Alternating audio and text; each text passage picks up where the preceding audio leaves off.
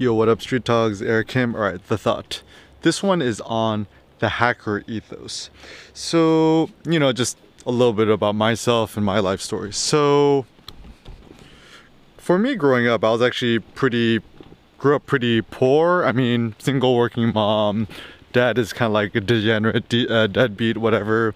And I didn't grow up in like uber extreme poverty, but, you know, essentially poor enough where um, it's okay. Nice doggy. He's like, I want to play. um, Bud, go back to mommy. um, so essentially, it was, uh, you know, I kind of grew up in a situation where, you know, just, uh, you know, didn't have any money and stuff like that. And actually, as a kid, you know, computers were the best thing ever in the internet and stuff like that. And for me, um, you know, I was born 1988 and I still remember my first computer.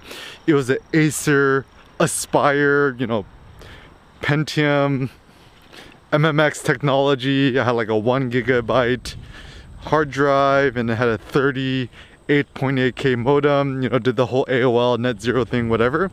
And for me, the reason why this was so great being a kid is that you know when you're a kid you don't got no money you can't you know. And then even from a young age i tried to get a job but you know typically no one hires 12 year olds to do work and so it's hard to get paid. And so you know I'll, in the early days you know i was definitely an internet pirate um, like 12 years old i was able to use the aol wares w-a-r-e-z you know figured out the WinRAR stuff and I still remember pirating my first version of Grand Theft Auto, like the original Grand Theft Auto, the POV, like super basic stuff.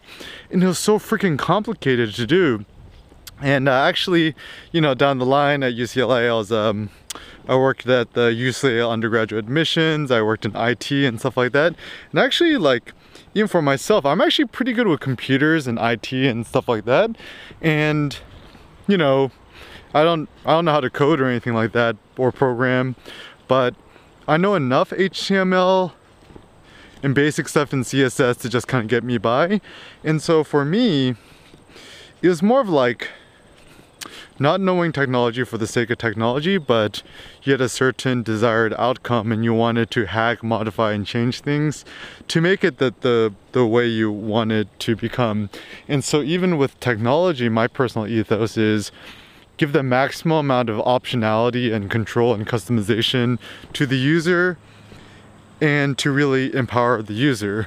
And so, so for example, Google these uh, sneaky bastards, right? Like, I mean, I'm I'm I'm technically pro Google and pro these big tech companies, whatever, but you know, if you work on if you work at Google on the Chrome team or whatever, I think it's fine that you create these options to just like automatically opt the average user into doing X, Y, and Z. But to me, like at least give the user the option to disable stuff that you might find uh, annoying. So for example, I think it's fine that you know Google collects you know data in order to serve you more accurate ads. I think that's that's fine. That's their business, right? But I think that Google, you know, just let my suggestion is just enable that by default, right? And but at least give the user the option to de list themselves. And then the funny thing is that there's not really going to be a huge financial backlash because the average user doesn't really care whatever, but then at least let the the power users the, give them the ability to um, opt out. So like even one thing I found so annoying with, you know, I'm like, I love Google Maps and I think it's essentially the killer app for Android or Google, whatever. But I always hated that every time I, you know, do a, uh, any kind of trip, at the end there's always that annoying like, oh, please rate your your trip. And then there's like a bunch of different happy faces from sad to happy. And then I, I haven't really figured out a way to disable this. And you know even though Google Maps um, uh, Google Maps is like amazing I'm like fuck should I just get a, like just get an iPhone so, so I could just use Google uh, Apple Maps so I don't have to be you know, annoyingly poked by these kind of, uh, uh, you know, prompts and I, I haven't figured out a way to disable it yet, but maybe I'll just kind of poke around a little bit more. But anyways, and so for me, to empower the user is give them maximum amount of customization, minimal amount of annoyances, whatever. And certainly like at the end of the day, we all know it's a business and people got to make money, whatever.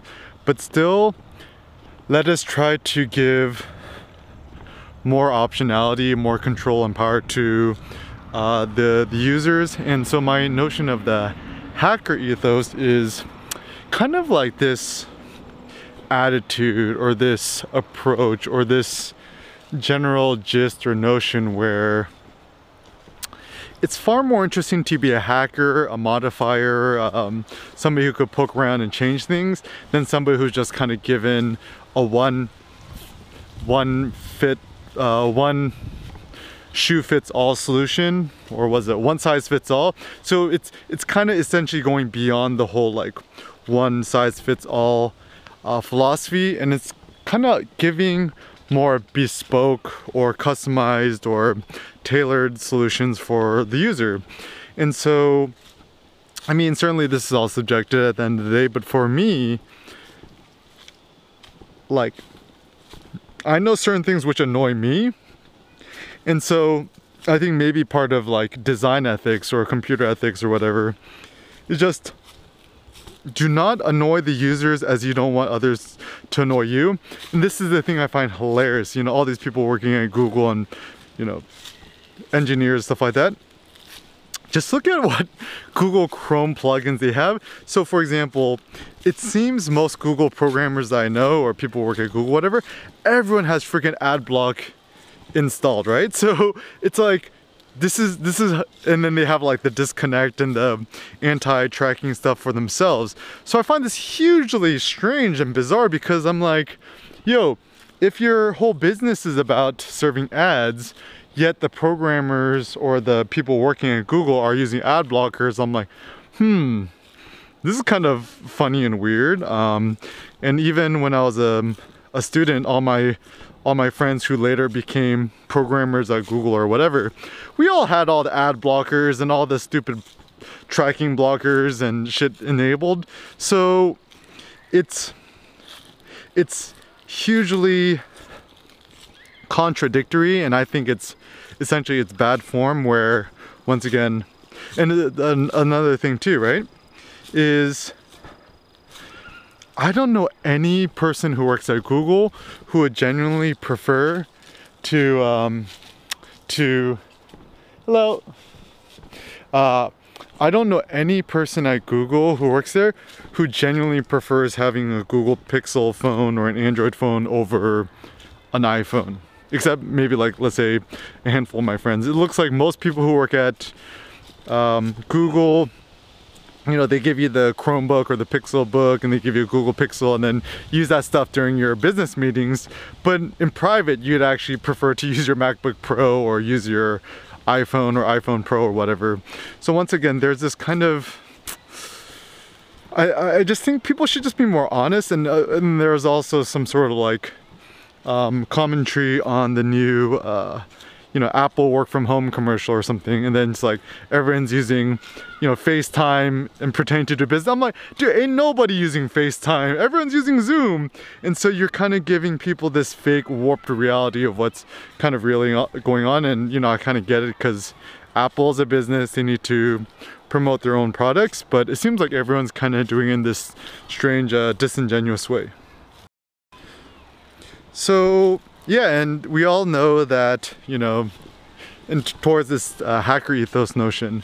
So we all know that Tesla is the best car, Lamborghini is the best car, whatever, Porsche 911 Turbo, whatever, RS2, RS3, whatever is the best car. And we all know that iPhone Pro is the best phone and, you know, Google Pixel probably takes, uh, takes the best pictures, whatever. And but in spite of all that, to have an hacker ethos, it's not, it's like, you don't want the world to just be given to you on a silver platter where you're just like, okay, we all already know that this is the best solution, just kind of do it.